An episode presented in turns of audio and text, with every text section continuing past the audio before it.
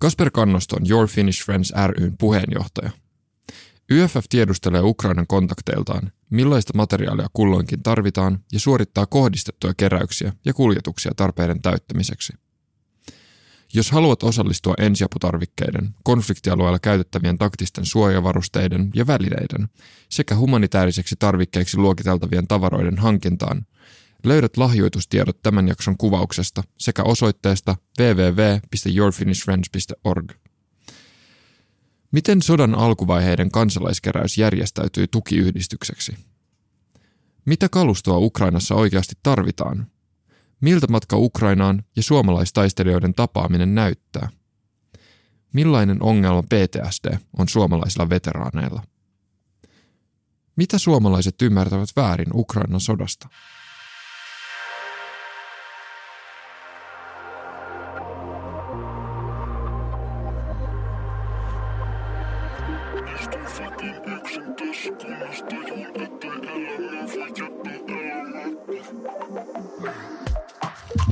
Sä oot itse asiassa aika onnekas, koska sä oot saanut meidät täällä meidän oman toimistomme lähellä. Sillä me ollaan viime aikoina ihan sama minne me mentään, mennään niin alettu unohtelemaan tavaroita. Ei, onko unohtunut mitään tärkeää? No mikit kerran. Meidän oli, oli Annika Saarikon kanssa Ei, parlamentissa ja mä olin unohtanut mikit. Mut Oli, oli backup-lavalierit, mutta ihan paskan kuulonen podi. Se on ihan hyvän kuulonen. Mutta ehkä check, checkboxina on se, että mennään podcastin otetaan mikit. Ja Joo. eilen mä unohdin ton meidän isomman kameran ton tripodin kokonaan. Niin sit se on sen, me uudelleen järjesteltiin se olohuone ja keittiö. Se kanttiin sen keittiön pöytä siihen sohvan eteen ja tuo kamera oli sen keittiön pöydällä. ja se pysy. Joo joo, Siinä on sille on se, a- about ainakin. Mut joo, eli ei, olla, ei ole ollut meidän vahvimmat kaksi viikkoa Jep, tässä nyt. jep. Tämä on tämä, kun kiire, kiire kasvaa ja me tehdään tavallaan kaikilla, kaikilla alueilla vaan ollaan lisätty kaasua. Niin se, Mm. Joo, tiedän fiiliksen erittäin hyvin, erittäin hyvin. Ja päästään kohta puhumaan, puhumaan siitä, mutta ehkä, ehkä sitä ennen kiinnostaisi kuulla, että mikä, mikä on johtanut sinut tänne? Mikä, kerro sun, sun elämä tiivistäen ehkä niihin olennaisiin, olennaisiin kohtiin. Tämä on aina mielenkiintoista miettiä omaa elämää, kun Mm. on vasta 26, mutta kuitenkin tuntuu mm. siltä, että on kokenut ja nähnyt asioita enemmän kuin ehkä keskivertojätkä. Mm. Ja aina mua on kiinnostunut yhteiskunta ja historia ja, ja siitä pitää varmaan kiittää yläasteen opettaja Petter Valeniusta siitä, että tota, teki teatraalisesti historian tunteja, niin Mm. siihen sitten jäi semmoinen kiinnostus, että okei, että niinku, mikä tämä homman nimi on. Ja sitten 2014, kun Krimi vallattiin ja, ja Venäjä, Venäjä lähti Itä-Ukrainaan sekoilemaan, mm. niin sen jälkeen se on vaan ollut semmoinen, että aina, aina vähän mielen päällä, mutta Mm. silloin se oli myös vähän sekavaa aikaa, että ei ollut yhtä selkeää presidenttiä kuten nyt, sillä joka niin johtaa sitä viestintää, mm. että okei, hei, että niin kuin muu maailma tulkaa mm. tukemaan meitä Venäjää vastaan. Vaan silloin Janukovic lähti karkuun ja sitten niin tuli väliaikainen pressa. Mm. Ja sitten Poroshenko, Poroshenkosta tuli ja sitten taas Zelenskistä tuli. Mut sen, mä muistan silloinkin, että silloin kun eduskunnassakin on ollut vähän eriä, eriäviä mielipiteitä ehkä sen aikaisesta tilanteesta, mm. että nythän tämä oli ihan selkeä, että nyt on pakko tehdä mm. jotain, että Venäjä tekee väärin, Ukrainaa pitää auttaa. Ja samalla tavalla se myös sitten reflektoi mun ajatuksissa, että niin kun ensimmäiseksi tulee ihan hitomoinen ahdistus, että, niin kun, että eikä nyt oikeasti, että tapahtuuko tämä nyt oikeasti. Ja, ja tämä aina, mun mielestä kaikki sanoo aina samaa, mutta nyt siitä on mennyt niin pitkään aikaa, niin Mm. pystynyt enemmän miettimään, että miten siihen päätyi, niin joo. vielä lähemmäs sua. Joo. No, tämä itse asiassa kuulostaa hyvältä. Mutta, mutta niin, ja enemmän se niin tarve tehdä jotain, että et Mm. himas ei vaan halua istua persellään, vaan silleen, että on pakko tehdä jotain, että ei tätä voi vaan seuraa sivusta. Ja siitä asti sitten on tullut seurattua kaiken maailman osintketjuja, uutisia, äh, ihan kaikkea niin Ukrainaan liittyvää. Et se, miten me lähdettiin rakentaa sitä kanssa, oli, että niin okei, me tietää, että yksi tyyppi on menossa sinne ja Mm. kaikki vähän niin kuin ampuu haulikolla tavallaan, että niin kuin kerää ihan kaikkea ja menossa joka suuntaan ja pääseekö nyt Venäjä niin kuin Kiovaa asti vai ei ja kaikkea niin kuin noita kysymyksiä mietittiin ja Sitten saatiin heti niinku kaksi pakua tavaraa, että niinku se oli ihan yksi yhteen ryhmächatti, joka ei liittynyt mitenkään Ukrainaan ennen sitä. Tuli vaan, että moro hei, että niinku Kiovasta pyydettiin niinku näitä tavaroita, että niin kuin haluatko jengi laittaa rahaa tai, tai tavaraa tai mitään ja sitten sä alat miettiä, no mitä siellä oikeasti tarvitaan. Alat katsoa varustelekaan jotain sivuja silleen, että no onko tämä niin hyvä tähtä, niin. onko tämä mm. niin hyvä levy, onko tämä hyvä liivi.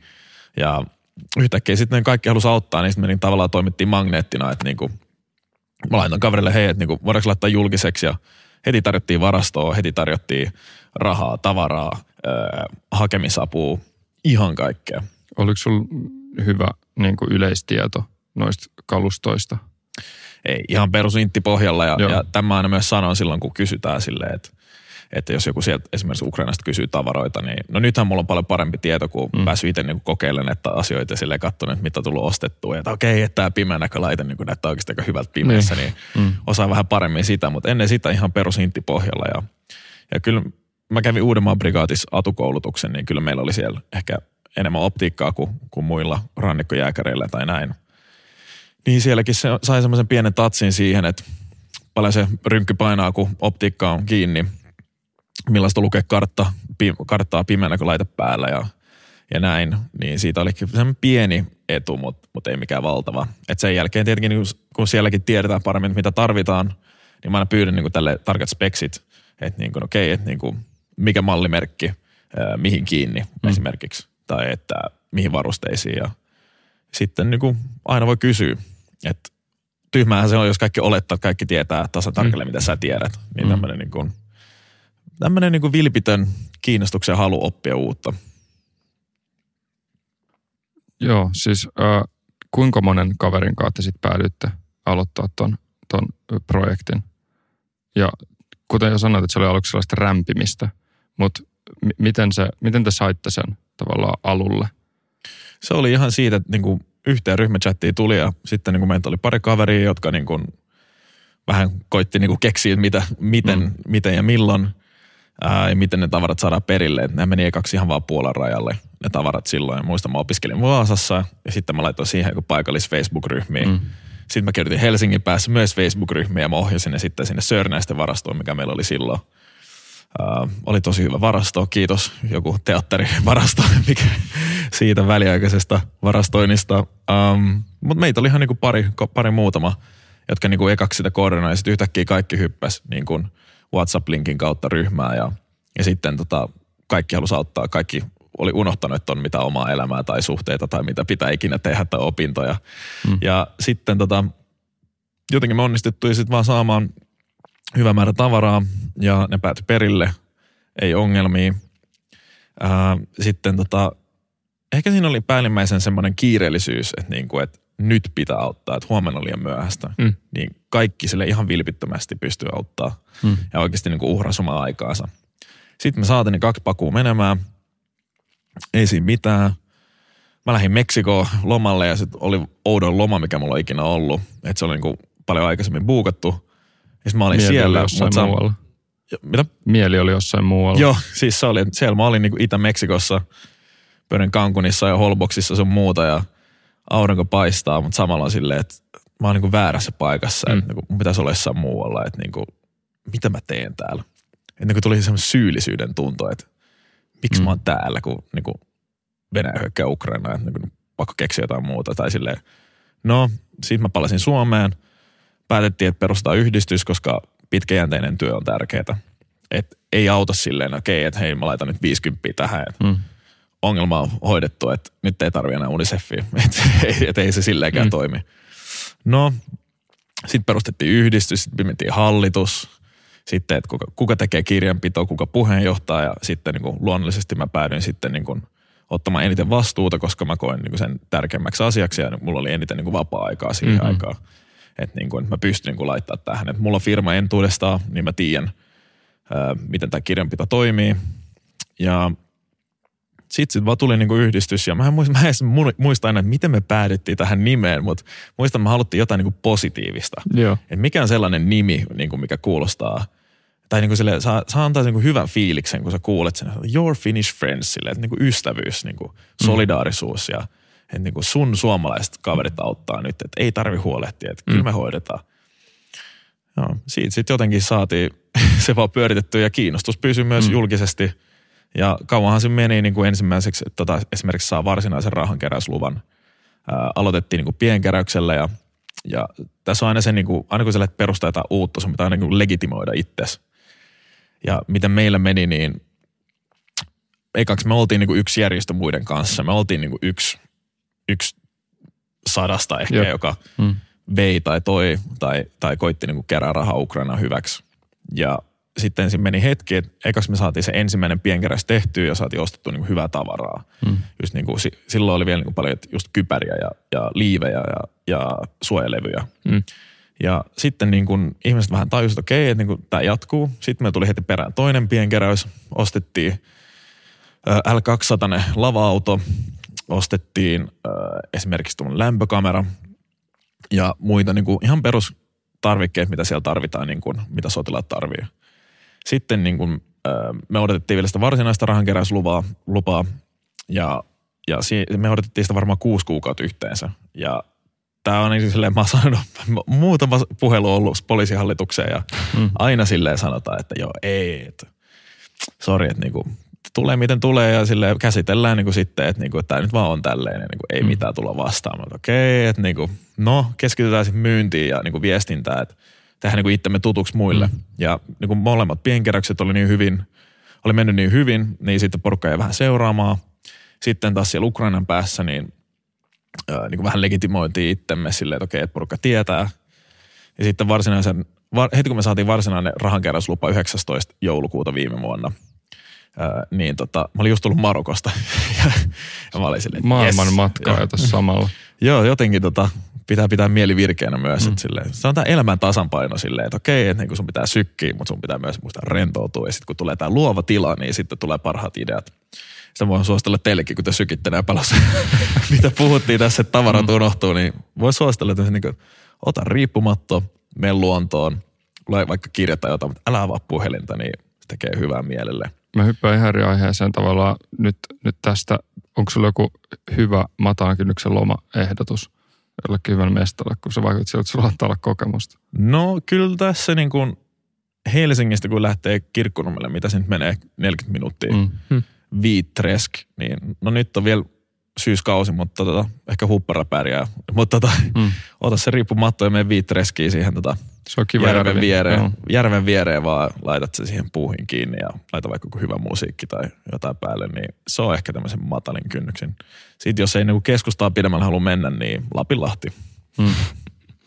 Auringonlasku näyttää sielläkin hyvältä. Mutta te olette varmaan kuitenkin näistä Suomessa toimivista yrityksistä parhaiten tunnettu tällä hetkellä. Niin onko se ikään kuin, no, a, ootko tuossa samaa mieltä ja onko se tavallaan tarkoituksenmukaisen työn takana?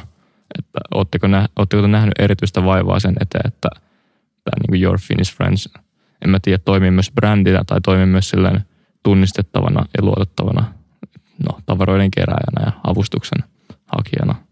No kyllä mä sanoisin, mä oon itse tehnyt paljon viestintää hmm. eri töiden kautta, harjoitteluita ja, ja näin. Ja itse fiilistelen myös, ennen, tai ennen mä olen paljon aktiivisempi omalla somekanavilla. somekanavilla.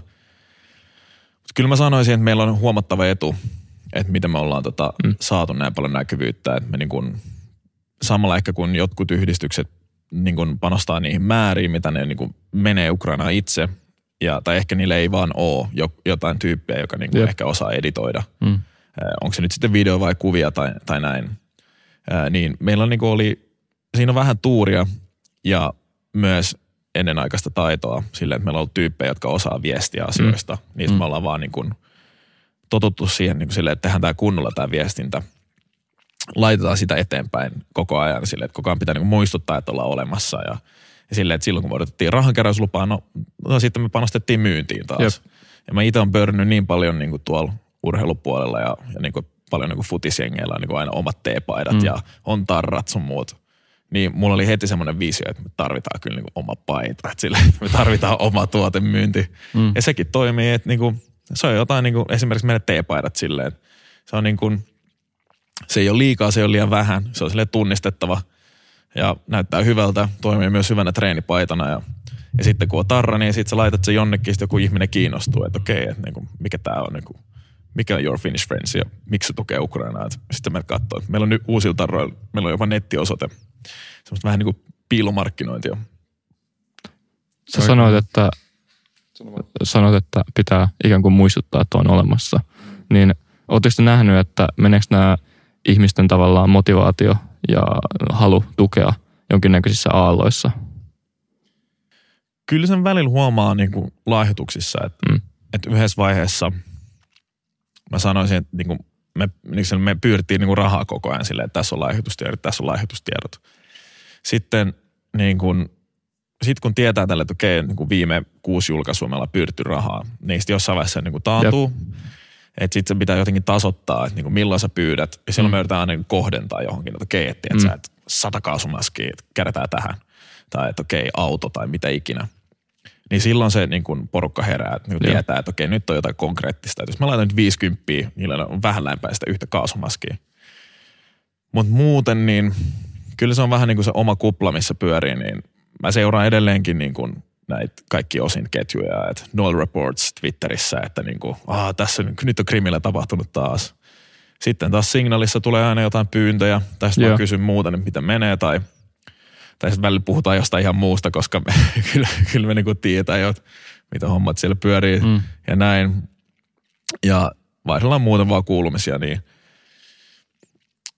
kyllä se niin on koko ajan mielessä itselläni ja sitten ehkä sitä välillä olettaa, että niin muutkin tietää, että, silleen, että hei, niin kuin, tiesit, että niin krimisilta eilen sitä pommitettiin silleen. Ja kyllähän se niin kuin, näissä uutis, suomalaisissa Joo. mediaseurannissa tulee kyllä perille, mutta ehkä ihmiset ei vaikka puhu siitä enää yhtä paljon. Ehkä vähän sellainen fiilis. Yllättääkö se sua? tavallaan mä en ole yllättynyt, kun mä tiedän, miten ihmisen mieli toimii, että et Mm. jos sulle niin kuin koko ajan syötetään jotain, niin kuin sä näet sitä koko ajan, niin jossain vaiheessa turrut silleen, että sä niin kuin tiedät tavallaan ne perusasiat, että niin kuin kuka hyökkäsi ja miksi. Mutta sitten kun se niin kuin vaan jatkuu ja jatkuu, sit silleen, että ehkä tulee joku uusi niin kuin henkilökohtainen juttu, mm. että ehkä joku toinen kriisi tulee tai sota, kuten esimerkiksi, että okei, Marokossa oli just maanjäristys, Mm. niin siirtyykö sitten ihmisen niin kuin huomio Ukrainan sijasta siihen vai keskittyykö molempiin? Ja se on ehkä nämä, nämä niin kuin, se ehkä se niin kuin kilpailu huomiosta kriisin keskellä on olla, olla aika vaikeaa, kun pitää kerätä, koska aina nämä ongelmat vaatii rahaa, että sä niin pystyt Mm. jälleen rakentamaan tai ostaa tavaroita, mitä siellä tarvitaan. Tuntuuko, että se on niin kuin pieni porukka, joka aina lahjoittaa? Meillä on muutama lojaali lahjoittaja, Mm. että tota, respektit sinne. Ähm, Mutta muuten me, meillä on kyllä niin kuin Twitterissä esimerkiksi me saadaan paljon niin kuin nafotyypeiltä ää, tota, paljon tukea, mutta muuten me Jos saadaan, joku ei tiedä, niin mitä nafotyypit on. Nafo on niin kuin tämmöinen, mä en tiedä niin kuin, voiko sitä kutsua Ukrainaa tukevaksi some-ilmiöksi tai näin, Mm. että se niin kuin on, on niin kuin oma järjestönsä ja se on niin kuin tavallaan niin kuin someversio Natosta, että silleen, että se on niin kuin internetporukka, joka käyttää koirakuvia ja ö, menee hashtagin alla nimeltä niin kuin NAFO. Se, Mm. se niin kuin tulee, että onko se North Atlantic Fella Organization, että se on niin kuin tavallaan ystävyys tai näin solidaarisuus. Ja sitten ne niin kuin aina kerää rahaa just Ukrainalle. Eri prikaateille on muuta ja näin. Mutta tota, ne, ne on antanut paljon positiivista huomiota meille ja ja tykkää meidän toiminnasta ja jotkut niistä myös Suomen päässä on ihan tuonut kotiovelle tavaraa. Että tota, kyllä niinku, niille on kyllä pakko nostaa hattua, että et silleen, että ne on siellä aina, sen tietää. Ja silleen muuten, niin meille tulee paljon pieniä lahjoittajia. Että silleen, että se on vaikea seurata näitä kaikkia Mm. yksittäisiä nimiä. Mm. Mutta kyllä meillä on se niinku lojaali porukka, joka silleen laittaa vaikka joka kuukausi 100 tai 200 euroa. Ja sitten on paljon näitä niinku pienempiä, että okei, että nyt tuli kohdennettu keräys, että mä laitan vaikka 500, koska mä tiedän, että se menee just tähän. Jep. Paljonko rahaa te olette kerännyt yhteensä? Yli 220 tonnia perustamisesta asti ja siinä on ne kaksi pienkeräystä mukana. Sitten myyntiä on ollut just näitä merkkituotteita sun muuta, tai siis merkkipaitoja sun muuta. Me ollaan myyty siinä kolmen viiden tonnin kiepeillä. että tota, tässä rahastohoitajan kanssa käydään kohta taas läpi tämä viime kuukausi vielä siihen päälle, niin katsotaan mitä on mennyt. Ja tuohon kaikki kaluston, niin kuin lahjoitetun kaluston arvo myös. Joo, että siinä on tota, nyt on, just nyt tilillä on, ää, myyntitilillä on 6000 euroa ja sitten keräystilillä on tällä hetkellä 3000 euroa. Et tota, Aika nää- hyvin käytetty. Joo. Joo, on. Että tota, että tota me saatiin myös just tota 5000 euroa siitä, että just Pekka Kallionniemi, joka mm. Twitterissä tekee paljon näitä Vätnik-suppeja ja, ja se teki äh, Kai Steenvallin kanssa tota, tämmöisen niin kuin yhteiskampanjan, että Kai niin kuin maalasi Putinista taulun ja tota, sitten se huutokaupattiin Twitterissä ja sai siitä, sitten sit me saatiin siitä 5000 euroa ja että noikin on semmoisia, että me ollaan niin kuin, tavallaan luotu tämmöinen niin kuin lojaali seuraajakunta, Joo. Mm. jotka sitten yllättää tämmöisillä summilla silloin, kun me niin kuin vähiten sitä osataan olettaa.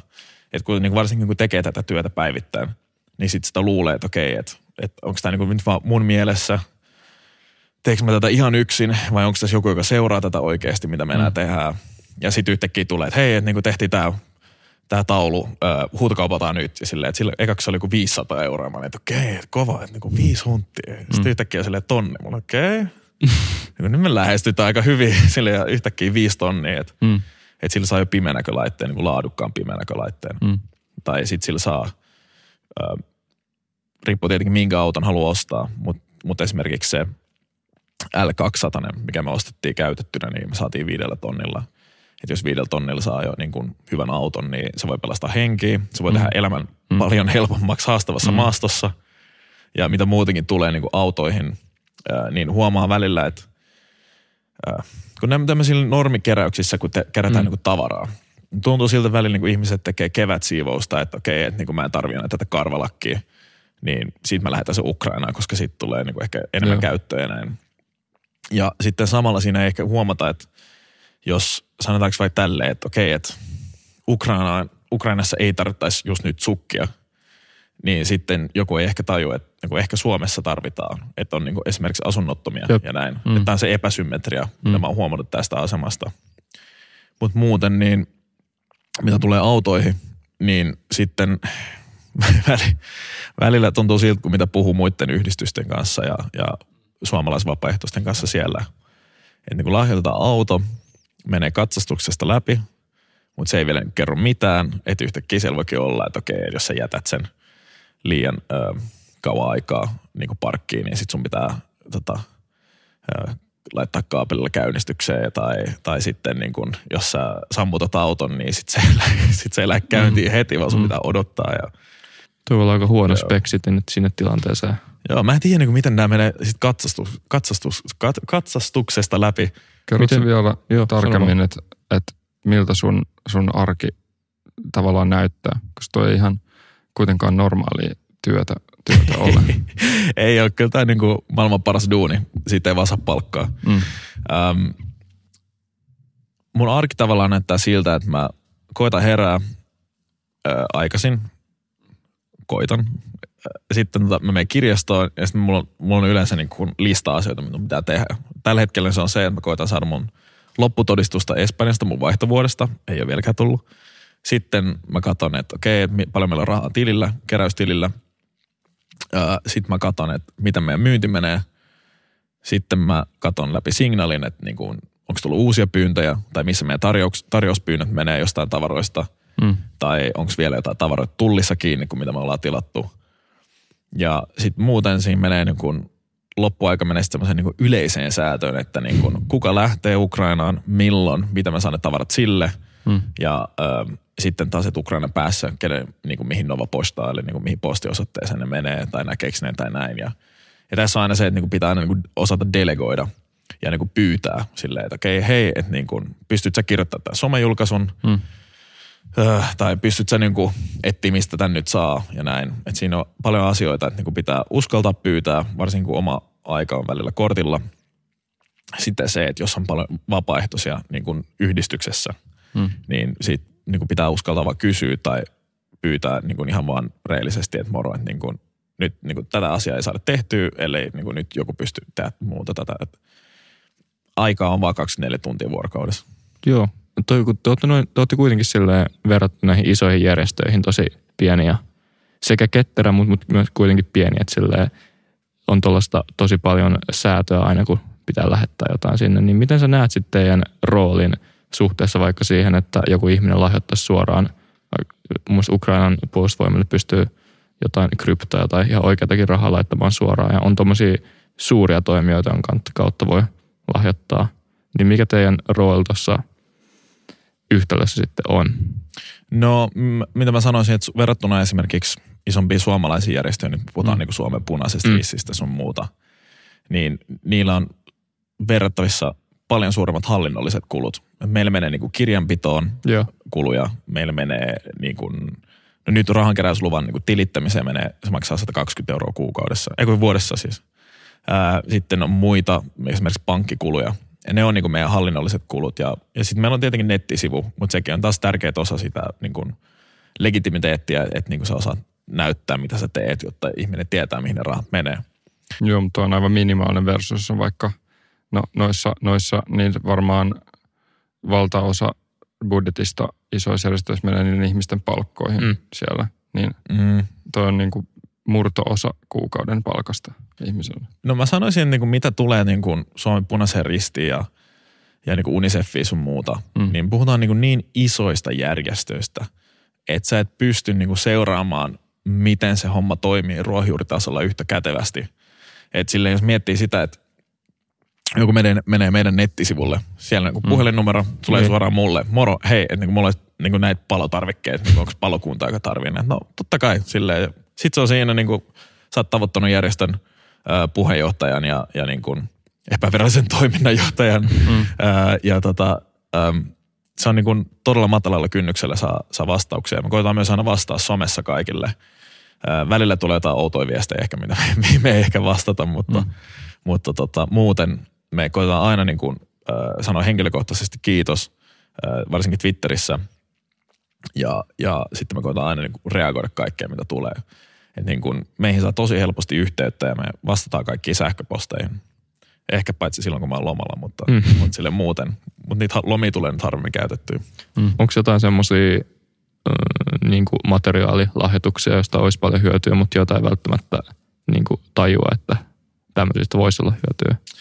Ehkä tämä niin kuin kaasumaskit on yksi nyt. Et niin kuin meillä on yksi, ö, yksi firma Tuusulassa, KT Paloturvapalvelut Oy, niin tota on ö, lahjoittanut ihan sikana kaasumaskeja.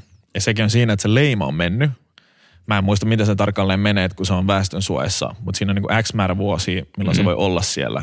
Mutta vaikka siinä on vielä se tarra ympärillä, eli se on niin kuin avaamaton ja käyttämätön, niin se, se on edelleen niin kuin tosi käyttökelpoinen. Ja sitten tota, me ollaan viety kaksi kertaa niitä Ukrainaan, ö, kaksi viime reissua, ja niistä on ollut tosi paljon hyötyä. Et sille kun puhutaan niin ihan perusväestönsuojan kaasumaskeista, niin ne suojaa kuitenkin. Ää, riippuu tietenkin mitä kaasuja sieltä tulee, mutta ne on auttanut tosi paljon. Mm. Ja ne on ollut niin kuin, mitä nyt menee ehkä 150-200 euroa niin kuin OVH.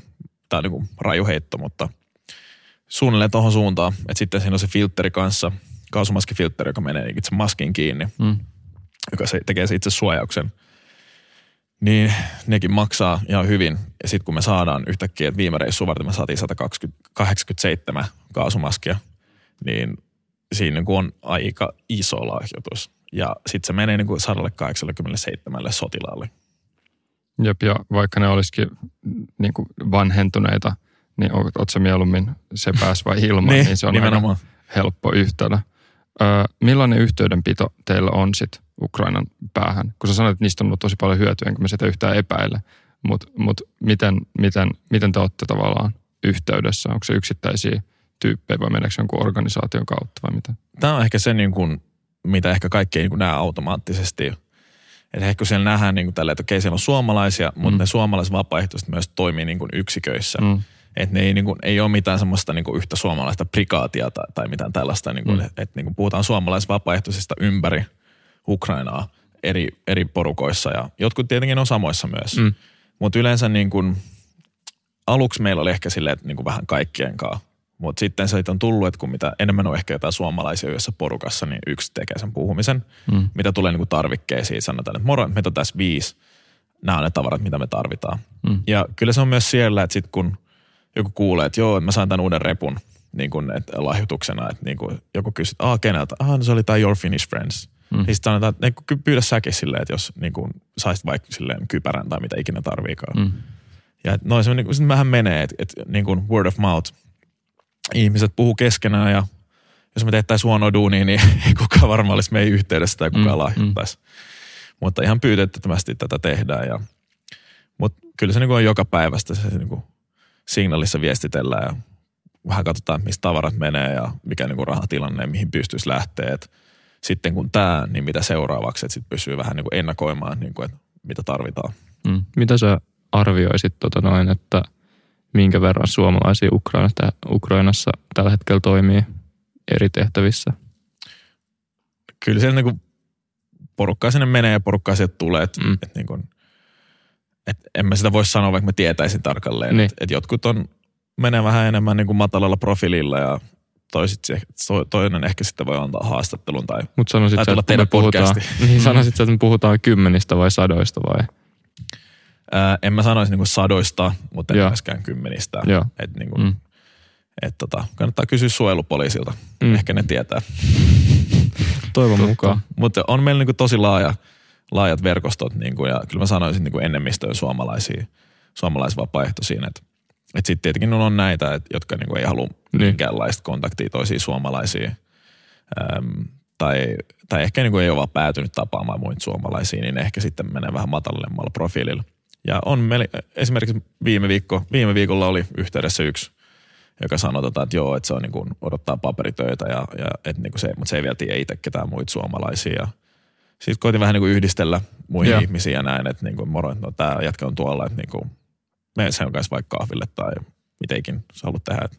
Pääsen vähän semmoista niin suomitatsia myös siihen, että jos sä oot siellä Ukrainassa ja sitten niin voit vähän kysyä omalla äidinkielellä myös, että niin kuin, mitä niin kuin kannattaa tehdä tai miten tämä homma toimii että niin kuin käytännössä. Että kun sielläkin mm. odotellaan paljon papereita, että kun sä meet sinne ulkomaalaisena, sitten odotat niitä paperitöitä ja, ja tota, että joku niinku, saat oikeat leimat ja sitten siellä mm. välillä kuulee kaikenlaista, että joo, että joku leima sinne on niinku väärässä kaupungissa tai mitä ikinä sille, mm.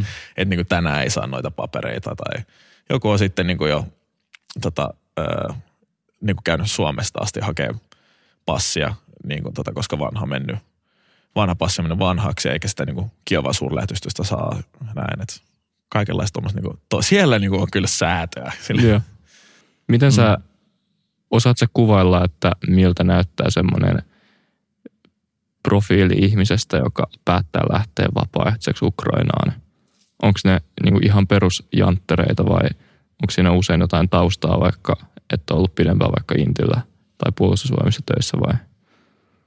Mm, ehkä, niin kuin, ehkä jotain mm.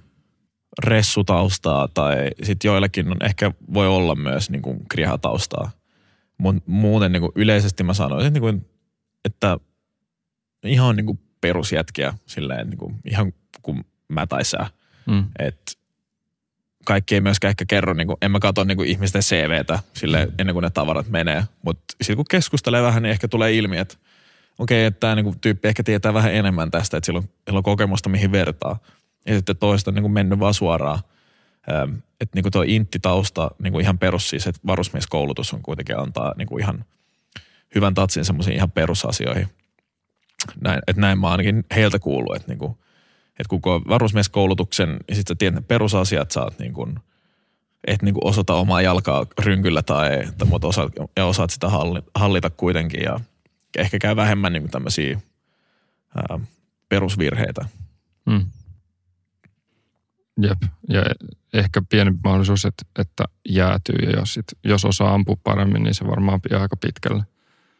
Mitä sitten, kun ollaan puhuttu tota, näiden, jotka on kouluttanut, niin se on aika lyhyt se koulutusperiodi, mitä, mitä siellä, siellä saa.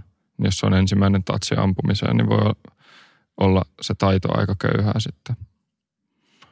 Mutta luuletko että on jotain, jota me ei, ja ensinnäkin jos toi mun statementti oli jotenkin bullshit, niin sä voit korjata, mutta onko jotain, mitä me ei, me ei tavallaan ymmärretä näistä suomalaisista vapaaehtoisista? Ja miksi sä luulet, että äh, niistä media, media huomio ei ehkä vertaa sitä uhrausta, mitä, mitä siinä, siinä kuitenkin tekee, kun menee tonne?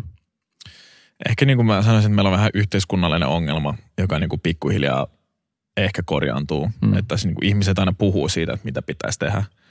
Ää, mutta mm. tässä pitää aina niin kuin olla kärsivällinen siitä, varsinkin niin kuin eduskunnan kanssa, että, mm. että asiat liikkuu. Että siellä on niin kuin koko hallitusohjelma, mikä pitäisi niin kuin rapia mm. läpi. Sitten tulee vielä yksi juttu lisää, niin, niin tota, siinä menee hetki. Ää, mä sanoisin, että ehkä me ei niin kuin yhteiskuntana tajuta, ellet sä oo itse siellä käynyt taistelemassa. Ja mä en ole käynyt taistelemassa, mm. mutta mä, tiedän, mutta mä oon puhunut heidän kanssaan, ketä siellä on ollut jotka on sieltä palannut. Ja se ehkä, mikä menee kaikilta ohi, on se, että niin se on valtava uhraus, että sä laitat oman mm. elämässä peliin toisen valtion puolesta, koska mm. sä tunnet, että se asia on oikein. Et kun tapahtuu iso vääryys, niin sit sä haluat mennä sinne niin kuin korjaamaan tätä vääryyttä. Että sä lähdet Suomesta asti. Se on vähän kuin menisi ehkä niin kuin Pohjois-Suomeen niin kuin ihan Norjan rajalle asti. Mm. Meet suoraan alas Ukrainaa, meet sinne pyörimään – tuntemattomassa paikassa tuntemattomien ihmisten kanssa ja meet sitten taistelemaan Venäjää vastaan. Että se niinku uhraus, mikä sä teet toisen valtion puolesta, toisten ihmisten puolesta, on niin suuri, että se niinku luulis, ainakin niinku mä itse niinku lu, uskoisin, että muutkin tajuais, että tässä on niinku niin iso uhraus, että se pienin asia, mitä Suomen valtio voisi tehdä, olisi kuntouttaa heitä, jotka tänne palaa. Mm.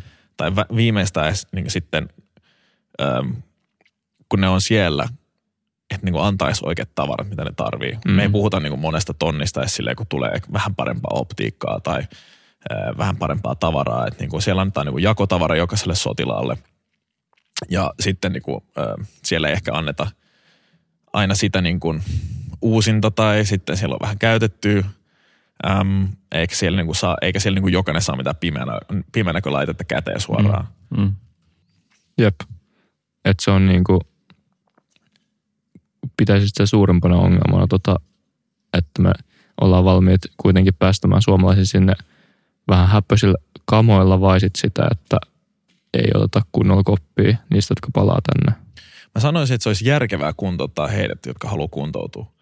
Öm, jos joku tulee takaisin Suomeen ja niin kuin kokee, kokee sen niin, että okei, okay, että Suomi on niin kuin aika rauha, liian rauhallinen mulle, että mä oon tottunut tykistön tulee tai ilmahälytyksiin, mm niin siinä voi mennä myös hetki. Mutta eikä sille, eikä sille jokainen niin koe PTSDtä tai, tai, ö, on, niin, tai ei niin kuin, tunnu siltä, että pystyy niin kuin, olla ollenkaan Suomessa tai hakeutuu heti takaisin. Mm. Vaan se on se, että silloin kun joku tuntee olevassa niin kuin sen avun tarpeessa, niin silloin se on järkevää myös yhteiskunnan kannalta kuntouttaa heitä.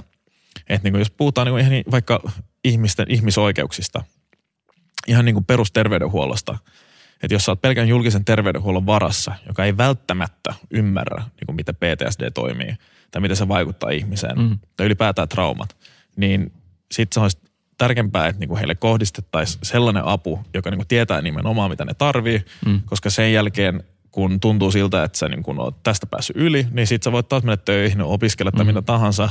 Ja jos mietitään niinku ihan valtiobudjetin kannalta, niin sen, sit sä, sen, sit sä tuotat enemmän veroja kuin sä käytät. Mm-hmm. Ja se on niin kuin vaan fiksu, jos mietitään. Onko sulla mm-hmm. jotain omakohtaista kokemusta semmoisesta tyypistä, joka on tullut takaisin Suomeen ja sitten ei ole pystynyt tai on ollut vaikeuksia löytää apua siihen kuntoutumiseen?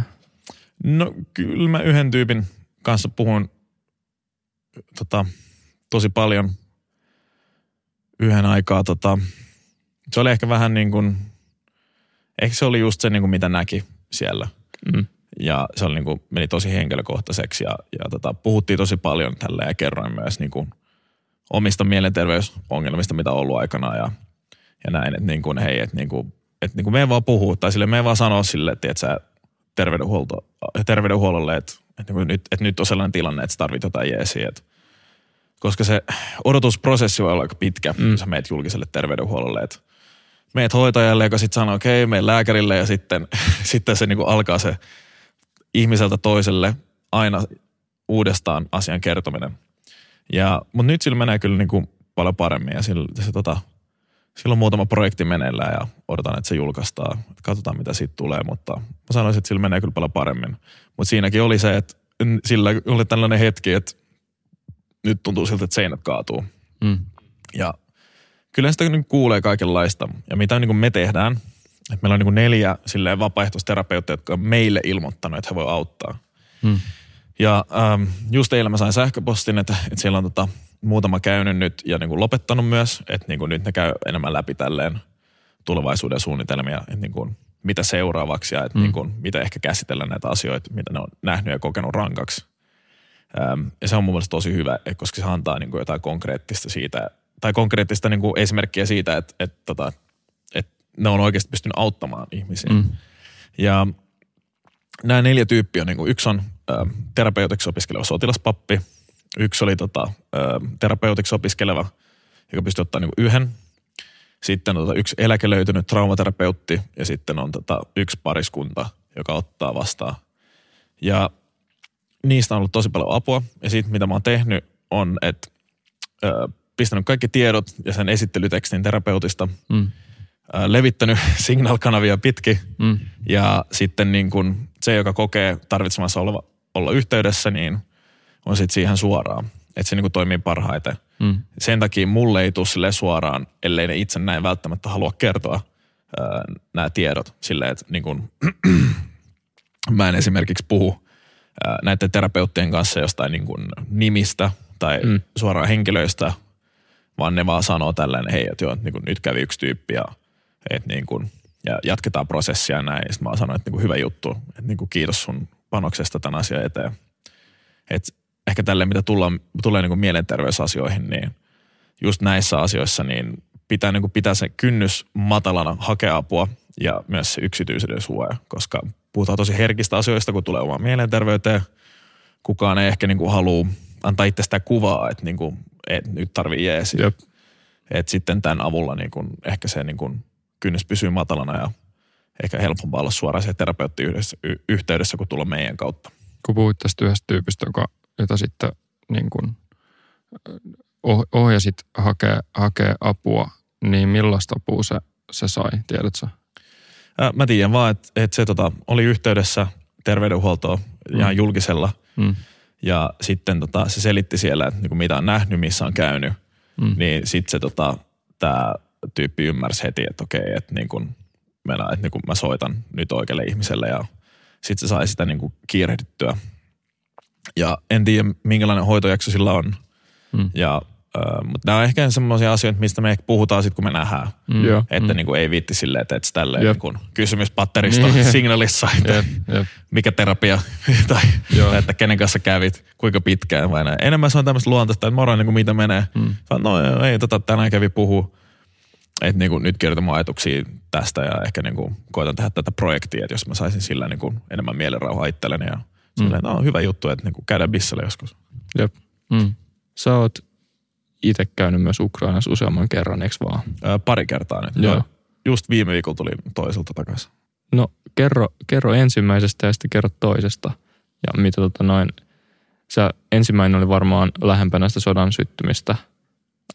Itse asiassa mä olin ensimmäistä kertaa heinäkuussa ja sitten tokan kerran nyt. Okei. Okay.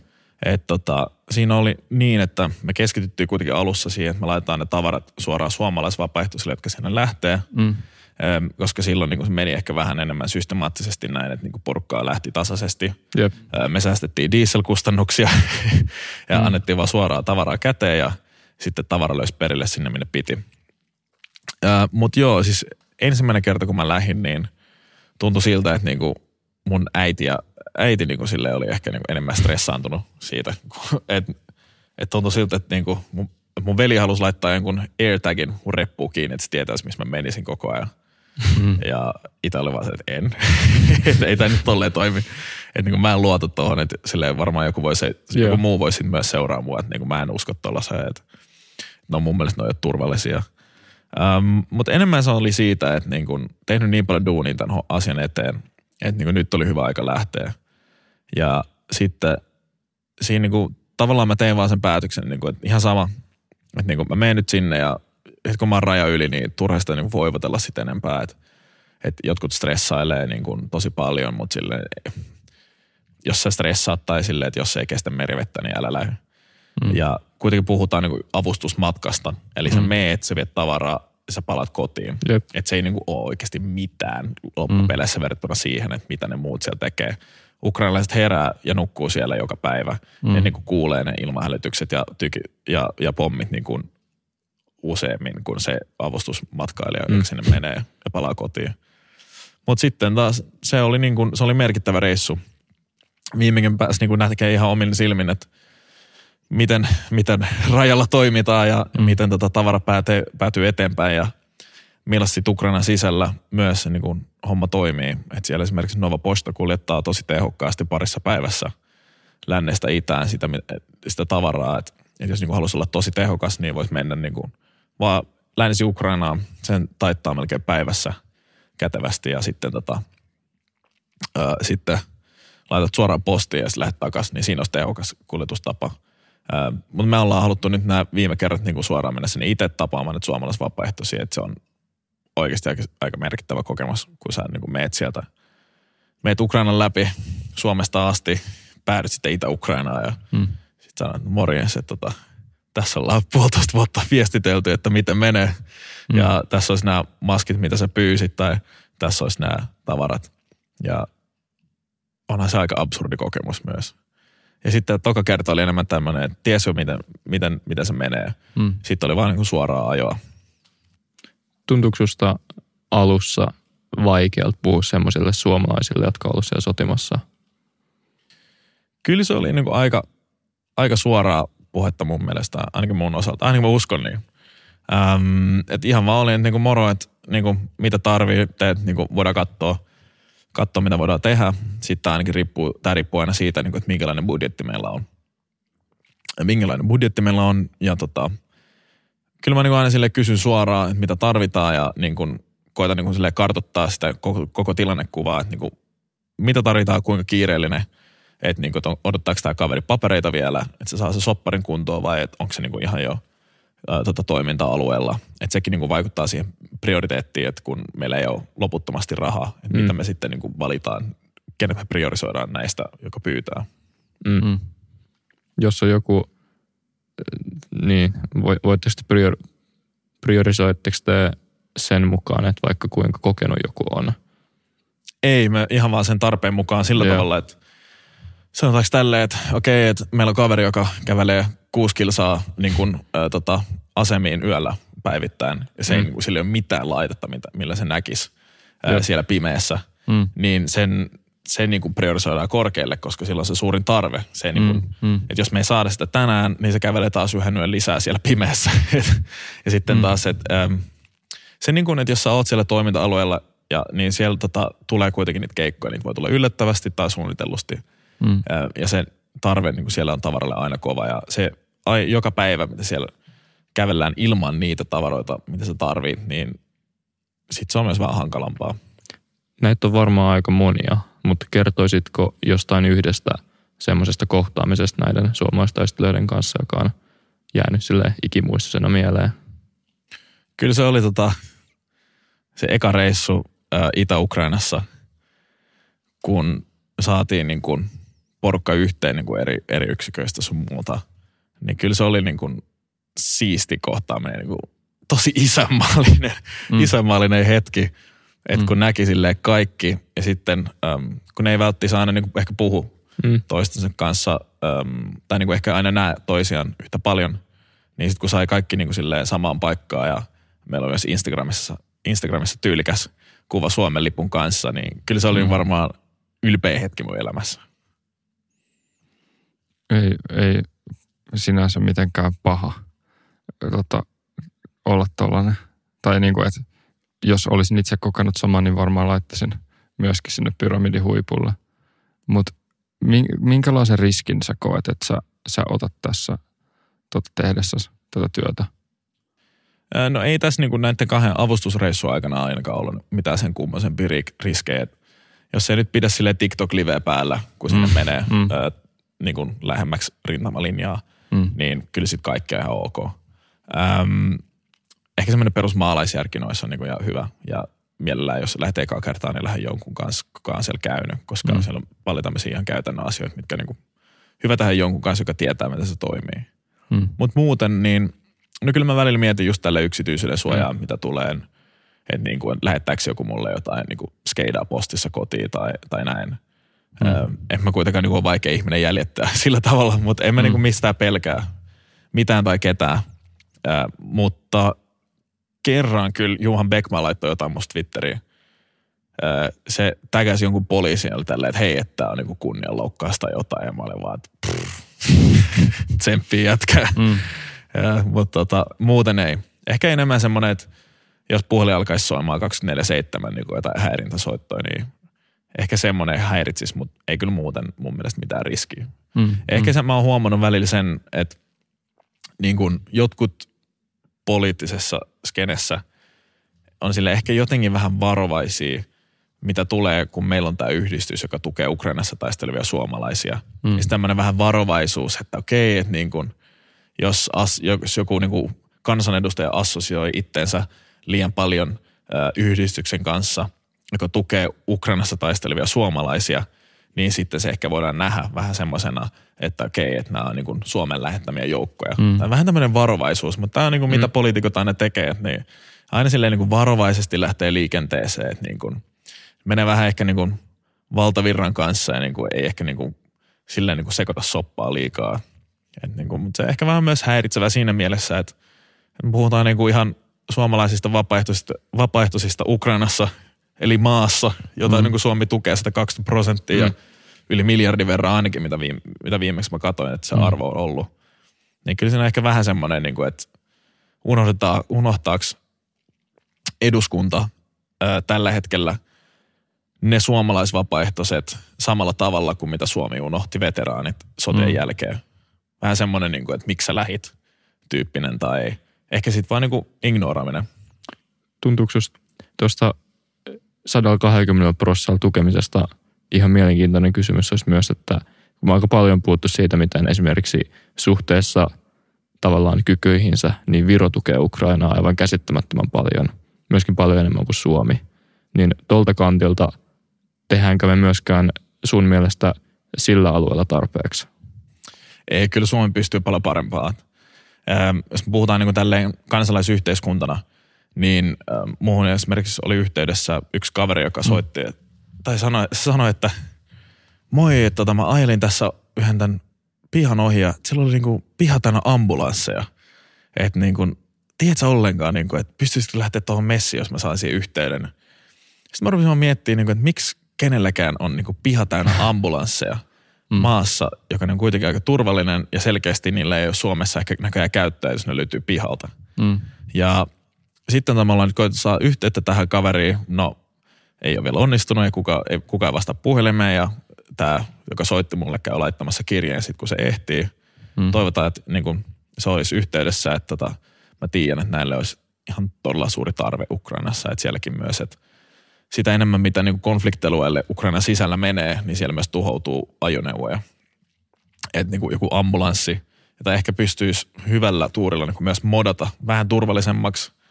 Ää, tai aina kun maksaa rahaa, että pitää aina miettiä, maksaa materiaalia, mm. ää, niin se voisi pelastaa ihmisiä.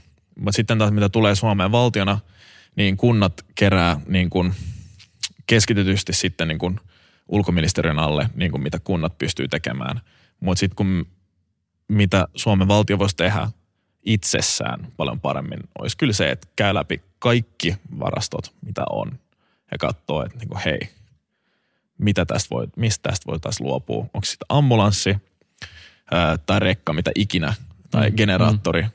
niin kaikesta hyötyy. Sanoisit sä, että näiden asioiden lisäksi, mitä sä oot jo maininnut, niin me saadaan ehkä – siitä suomalaisen etenkin ison median uutisoinnista ei ehkä vääristynyt kuva, mutta onko siinä jotain sellaisia asioita, joita ei tavallaan pysty, pysty välittämään noin, kun maalaa noin isolla pensselillä ja jota pystyisi oppimaan vaan niiltä, tietenkin jotain, mitä pystyisi oppimaan vaan niiltä tyypeiltä, jotka on siellä, mutta mitä me sun mielestä ymmärretään väärin Ukrainan tilanteesta tai sitten niistä suomalaisista vapaaehtoisista, jotka siellä auttaa?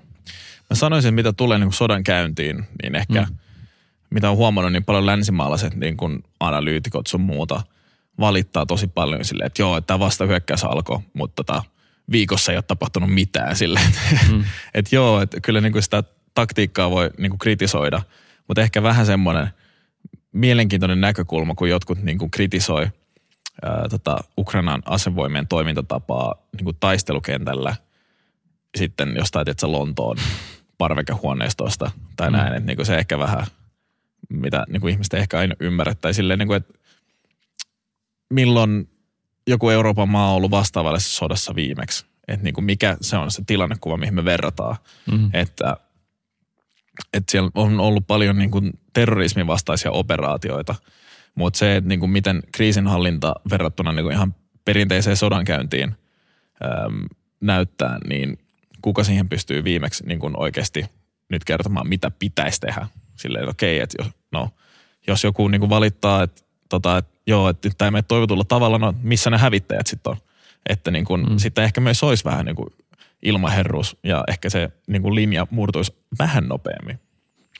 Miten sä sanoisit, että mm, miltä sun korviis, kun oot yhteydessä, niin vaikuttaa suomalaisten sotilaiden niin kuin moraali ja motivaatio tällä hetkellä siellä? Todella korkea. Yksinkertainen. Joo, kyllä. Koska mehän ollaan tota noin, me, kuten sanoit, niin meille paljon myöskin uutisoidaan siitä, että joku vastahyökkäys etenee hitaasti ja tälleen, mutta mielenkiintoista olisi myös kuulla, että miten sun näkemyksen mukaan, kuinka laaja käsitys siitä tilanteen etenemisestä tällaisella yksittäisellä vapaaehtoisella siellä on?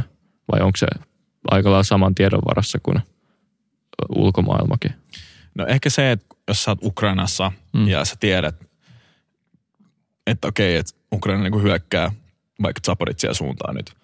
Ja sitten kun sä näet siellä sotilaana paremmin, miltä se niin kuin hinta näyttää, tai että kun jotain sun niin kuin joukkuekavereita kuolee, niin mm. totta kai se on ihan erilainen, niin kuin, äh, ihan eri, erilainen tota, kosketus siihen niin kuin todellisuuteen kuin mitä se on täällä, kun sä seuraat Yle, Ylen tota lähetystä ja sitten siinä niin puhutaan, että okei, Ukraina pääsi kilometri eteenpäin, mm. niin se mitä sä siellä näet Ukrainan sisällä on sitten taas se, se oikea hinta, että kun, kun ihmisiä kuolee ihan vaan puolustamisen tai hyökkäämisen vuoksi. Miten sä sanoisit, että ootko tavannut yhtään sellaista suomalaista, joka on aikonut lähteä Ukrainaan ja sitten sit kun se on tullut takaisin niin kuin uudelleen? Eikä ootko tavannut yhtään vapaaehtoista ennen sitä sotakokemuksesta, sotakokemusta ja sitten sen jälkeen ja huomatko sä heissä jotain muutosta? Kyllä niin kuin y- yhden tyypin mä tiesin ihan, mm. ihan hyvin ennen kuin se lähti.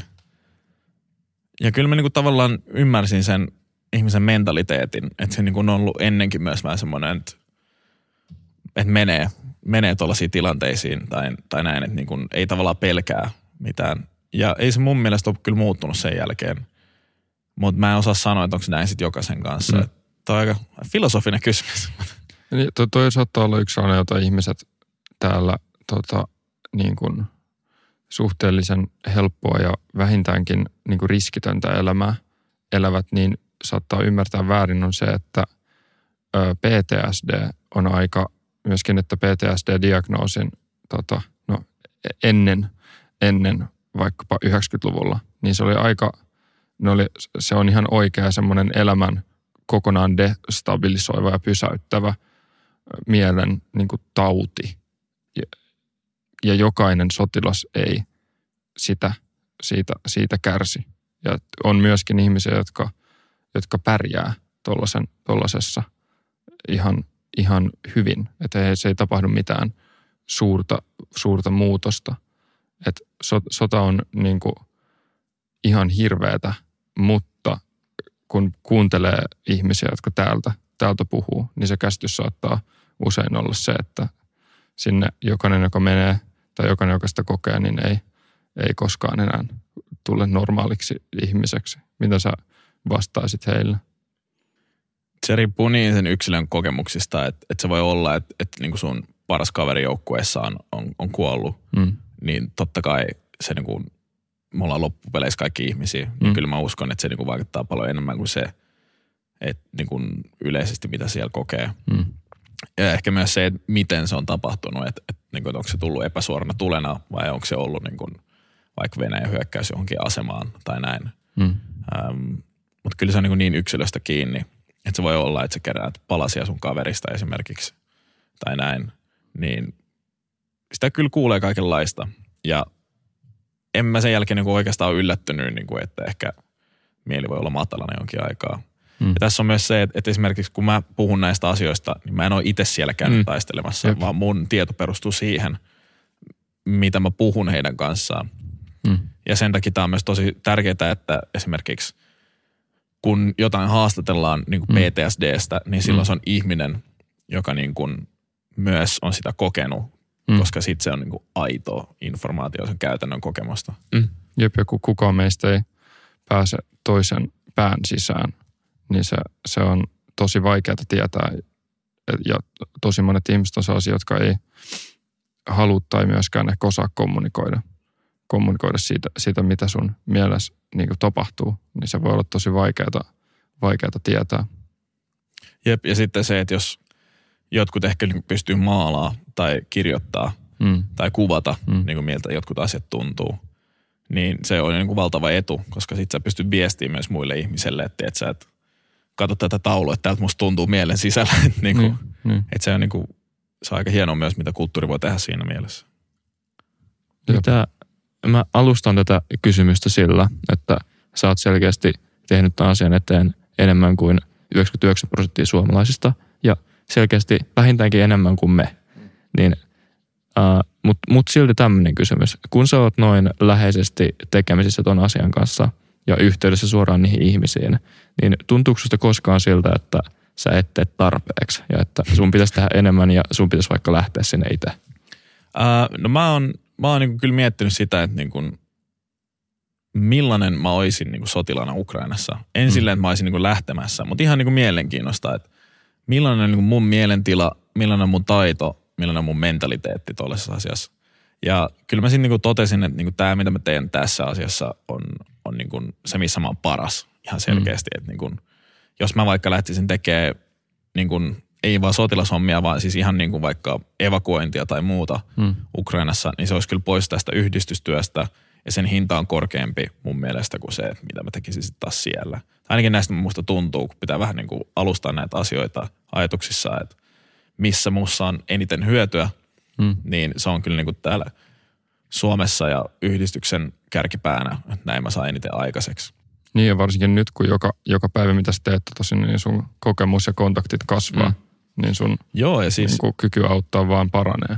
Joo, ja siis just se, että niin kuin miten niin kuin verkostot kasvaa, mm. oppii niin kuin vanhoista virheistä, vähän tämmöistä niin käytännön kokemusta ja oppirahojen maksamista. Mm. Että okei, niin kuin, että ehkä niin kuin ensi kerralla kysytään täältä tarjousta mm. tai sitten vaan, että ehkä tämä oli huono merkki tai, tai sitten oppii tuntemaan oikeita ihmisiä, jotka sitten ehkä pystyy taas laajentamaan sitä verkostoa. Mutta kun mitä mitä sä sanoit tuosta, että ei tunnu siltä, että tekee tarpeeksi, niin ensimmäisen reissun jälkeen niin oli kyllä hirveä syyllisyyden tunto taas silleen, että pakko lähteä takaisin sinne. Eikä sillä ollut mitään niin suoraa ideaa siitä, että mitä mm. mä tekisin Ukrainassa. Mm, mm. Mutta tuli sellainen olo, että okei, niin kuin, että mun pakko olla siellä, eikä täällä.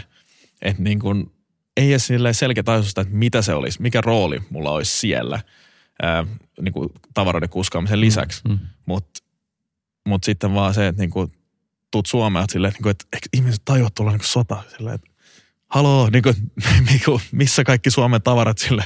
Mm. Ja tavarahan sinne menee koko ajan, mutta aina kun vie, niin sitten taas tulee seuraava pyyntö. Sitten on niin jatkuva luuppi aina.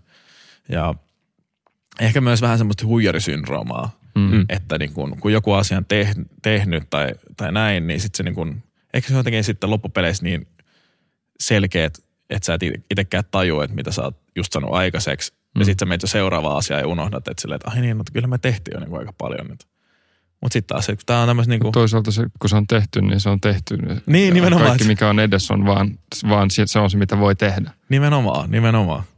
Jep. Joo, mä kuulin tämän joo. Matin lähettämässä business-podcastista niin, tänä aamuna. Se oli silleen, kuuntelet tämän, pystytään paljon paremmin yritys, yritysjuttua, jos sä kuuntelet tämän. Mutta pätee, pätee tietyllä tavalla ihan, ihan kaikkeen. Ja tuosta äm, niin turhautumisesta, niin jos kuuntelijoissa toivottavasti kun kuuntelijoissa herää se, että haluaa auttaa, niin millaisia, millaisia ohjeet sä antaisit, että mikä on kaikista hyödyllistä? Tietenkin rahaa, rahaa voi, voi aina, aina lähettää, mutta mikä olisi pal- tavallaan paras tapa auttaa teitä, kun sä puhuit tuosta, että se on aika, ää, se vaihtelee se tarve. Niin onko teillä jotain spesifejä tarpeita, mitä jos joku, joku, joku harrastaja löytää sen kaapista, niin no, kannattaisi lähettää? mä sanoisin, että no, raha antaa niin kuin aina sen vapauden, Mm. niin kuin, että jos tarve muuttuu, niin Mm. sitten voit käyttää se raha jonkin, mihin tarvitaan. Mm. Mutta mitä tulee tavaroihin, niin jos on toimiva auto, mielellään maasturi ja ei mitään ylläriongelmia, niin kuin, sit se niin kuin, paska ei muutu paremmaksi Ukrainassa. Tämä on Mhm. niin kuin hyvä sääntö, mitä kannattaa muistaa, että jos jokin ei toimi, se ei toimi paremmin missään muualla. Mm. Ähm, mutta niin kuin, jos sattuu joltain löytymään esimerkiksi maasturi, jonka haluaisi myydä, ähm, myydä tota käytettyä hintaa niin kuin meille, niin voidaan viedä se Ukrainaan. Ähm, muitakin automuotoja, joo, mutta maasturit on aina korkein prioriteetti. Ähm, just L200 ja, ja sitten tämä Hiluksi, niin mm. Mm.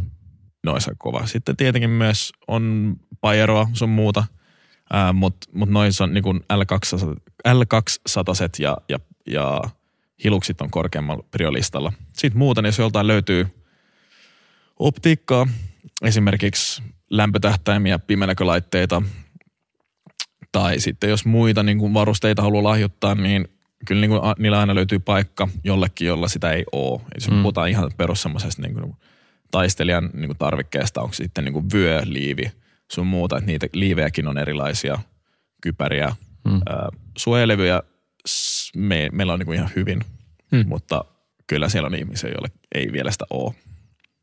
Mutta Eli raha, kaikki- joo. Kaikki Hiluksin, Hiluksin ja L200 Jep. omistajat, niin katsokaa sitten teidän autoa siinä pihalla ja pohtikaa, että olisiko joku uudempi malli, olisiko aika vaihtaa, vaihtaa toiseen. Si- mä voin, Nyt on hyvä syy uskotella puoliso hankkimaan uusi Jep. versio. Joo, ja siis mieti sitä, että kuinka moni voi sitten sanoa, että joo, mun iluksi on tuolla Itä-Ukrainan rintamalla. Että siinä Jep. onkin ihan hyvä story selittää sitten automyyjälle. Jep. Mutta raha on kuitenkin paras. Ja raha on siinä mielessä paras, että, että niin kuin sanotaan vaikka tälle, että jos, ai niin, kausumaskeja saa aina lahjoittaa, niitä tarvitaan siellä paljon. Öm, mutta raha antaa sen tavallaan vapauden käyttää sen, miten haluaa, Mm. ja välillä kysytään eri asioita, niin sitten sitä tavaraa ei voi muut, vaihtaa toiseen, ellei sä niin kuin pyöri jossain Facebookin tavarakirppiksellä, mm. mutta, mutta tota, ehkä sillä tavalla kuitenkaan. Joo. Mikä on, mit, mitä on pienimmät summat, mitä tuot vastaan? Öö, no siis ihan mitä vaan haluaa, että niin kun mm. joillekin euro on paljon, toiselle se niin kun satanen on pieni raha. Mm. Et ihan kaikki otetaan vastaan, koska meilläkin on paljon menoja ja pienistä virroista. Eli jos joku, joku on kuunnellut tähän asti, niin varmaan pystyy ainakin 5 euroa laittamaan. Mm. Muutamalla femmalla pääsee jo eteenpäin, että niin kiristyssiteetkin maksaa. No jos ne ostaa suoraan Ukrainasta ja pulkkidiilillä, niin ne saa kaikesta niin 10-15 dollaria kappale, mm. niin sekin auttaa jo. Öm, nyt sulla on tietenkin kädet, kädet mudassa ja, ja tämä toiminta niin pitkään kuin se on mahdollista, niin jatkuu varmaan samalla, samalla tai kovemmalla tahdilla. Mutta mitä sä oot ajatellut tehdä tämän jälkeen? Luuletko sä, että tämä on tavallaan muuttanut sun elämän, elämän suuntaa lopullisesti? No nyt varsinkin kun ollut, mä oon koettanut hakea tästä töitä, niin mä oon huomannut, että niin kyllä tämä vie niin paljon aikaa. Mm. Mm. Että jos pystyisi luomaan sellaisen organisaation, että niin kuin voisi käyttää itse vähemmän aikaa tähän, mm. Mm. pystyisi niin kuin tavallaan tasapainottamaan tätä vapaa-aikaa, yhdistystyötä ja, ja työnhakua sekä ö, työntekoa. Mm. Ja onhan tässä myös gradusyksy edessä, että, että katsotaan, miten, katsotaan miten menee. Mm. Mutta kyllä mä uskon, että tämä homma jatkuu tavalla tai toisella. Että onko se sitten niinku taustalla vai, tai frontissa, sen näkee sitten. Mutta kyllä mä tiedän sen, että Venäjä tulee olemaan tuolla kuitenkin vielä jonkin aikaa. Mm. Ja niin Ukrainassa ja sitten vielä edelleen muiden naapureiden naapurina, että se voi olla Georgiassa. Mm-hmm. Että sielläkin tällä hetkellä on aika sekava tilanne, että kansa haluaa yhtä, hallitus toista. Mm-hmm. Ja sitten yhtäkkiä viisumi, viisumivapaus mm, Mm, asetetaan takaisin valtion toimesta Georgiassa ja sitten sieltä tulee paljon venäläisiä turisteja ja sitten sieltä taas on isot protestit. Mutta mä en poista sitä niin kuin ideaa tai poista sitä ajatusta mielestäni, että niin kuin Venäjä voisi jatkaa Georgian vallottamista, että meillä on nyt 20 prosenttia Georgian maasta. Sitten taas valko on toinen, mitä siellä tulee tapahtua, että Lukashenka on ollut jo aika pitkään vallassa ja ja että sitten kun Ukraina voittaa tämän sodan, niin mitä ne valkovenäläiset sen jälkeen tekee, jotka on Lukashenkaa vastaan. että se on myös sellainen asia, että niin kuin halutaanko me olla sit osana sitä ää, isosti vai pienesti vai otta, ottaako ne avun vastaan ja mikä, minkä tyyppistä apua se olisi. Että sen näkee kyllä sitten, että kyllä tässä on vähän tämmöisen velvollisuuden tunne tehdä oikea asia tässä maailmassa. Ootko itse suomalaisena huolestunut Suomen turvallisuudesta? En. Kyllä, kyllä niin kuin Venäjä on myös meidänkin naapuri, mutta ei Venäjä ikinä pysty syökkäämään NATO-maahan, että se niin kuin ei vaan olisi järkevää. Mm. Ellei NATO ole maailman isoin bluffi, mutta en mä usko siihen. Aika tämmöinen lyhyt ja, ja ytimekäs vastaus. Jep. Öö, me yleensä kysytään Mm. vierailta kirjaehdotuksia ja podcast-ehdotuksia tollaisia, mutta mut tota sun kohdalla ehkä öö, onko hyviä osint-ehdotuksia? Ää, mä sanoisin, että Andrew Perpetua Twitterissä, Mhm. mm-hmm. se on tota, asuu Yhdysvalloissa, ukrainalainen. Ää, sillä on tosi hyvä, tosi hyvä tota, ää, kartta, jota se päivittää päivittäin. Mm. Ähm, sitten on Noel Reports, silloin tekee aina tämmöisiä hyviä ketjuja, mm-hmm. missä niin tulee niin statistiikkaa kuin karttakuvaa. Ja sitten totta kai äh, Emil Kastehelmen tota Kyllä. Blackbird. Mitä sä, oot sä nähnyt, että Netflixissä on tää Euromaidan dokumentti, se Winter on Fire. Joo, on. Se on erinomainen. Sitä mä haluan suositella kaikille. Muist- Ja jos vielä kirjaehdotuksia voi laittaa, niin totta kai Aleksi Suomesta Tuomas Kyrön Mhm. kirja, niin tota, se antaa hyvää perspektiiviä siihen, että millainen elämä ja millainen seikkailu Aleksilla on ollut. Et, että niin kuin se on tehnyt tosi paljon asioita ja tavallaan, mm. niin, ja sitten Ukraina on ollut just se viimeinen paikka, missä se sitten on ollut. Ja se antaa tosi hyvän kuvan siitä, miten Aleksi on tämmöinen niin kuin, mun mielestä ihan normaali jätkä, silleen ihan normi suomalainen ja mutta on tehnyt vähän erilaisia asi- asioita verrattuna keskivertosuomalaiseen. Jep. Niitä jokainen, aika meistä, paljon olla. jokainen meistä elää todennäköisesti elämää, joka, jota kukaan muu ei elä. Ja sitten siellä spektrillä on niitä, jotka on siellä ihan, ihan laidoilla, että- jotka elää sellaista elämää, mitä, mit- mitä ei, ei muut voi edes, edes kuvitella, että miltä ne päivittäiset asiat näyttää. Mutta sen takia se auttaakin lukea ja puhua ja kuunnella. Se on just näin. Joo. Tämä on varmaan aika luonnollinen hetki lopettaa. Joo. Että sä haluat sanoa jotain plus yksi loppukaneettia. Ei, mutta tota, älkää unohtako Ukrainassa taistelevia suomalaisia. Mm. Tämä sota tulee jatkumaan vielä ja siihen tarvitaan kyllä kaikkien tukia, tukea että ihan niin kuin valtion mm. Mm. kuin kansalaisten toimesta. Ja hyvää duunia tekin teette, kun nostatte ihmisiä esille, jotka siellä pyörii. Et mä odotan innolla myös tämän jakson julkaistamista ja myös, että ketä te saatte jatkossa. Kyllä, ja ilo olla mukana tässä teidän, äh, kun viestintä on vaan niin, niin tärkeää, Mm. että ihmisillä pysyy se äh, fokus ja, ja että tietää, tietää, että työtä, työtä tehdään, koska sitten se johtaa siihen, että se lahjoittamiskynnys ylittyy. Todellakin. Niin se on kiva olla, olla siinä mukana ja annetaan myöskin sulle materiaalia, että voit myöskin jakaa näitä klippejä ja tehdä ihan mitä, mitä haluat sillä. Joo, mielellään. Jotenkin voidaan auttaa. Jep, Meidän yrityksen rahatilanne ei hirveän hyvä se on. Ja tiedän tunteen yrittäjältä toiselle. Just näin. Mutta hei, olisiko ö, Kiitos. sellainen juttu, että ollaan, ollaan viisi sekkaa liikkumatta ja hiljaa, koska mä treenaan sen tekoälyn sitten tästä. Hmm. Näin. No niin, kun se pystyy poistamaan sen.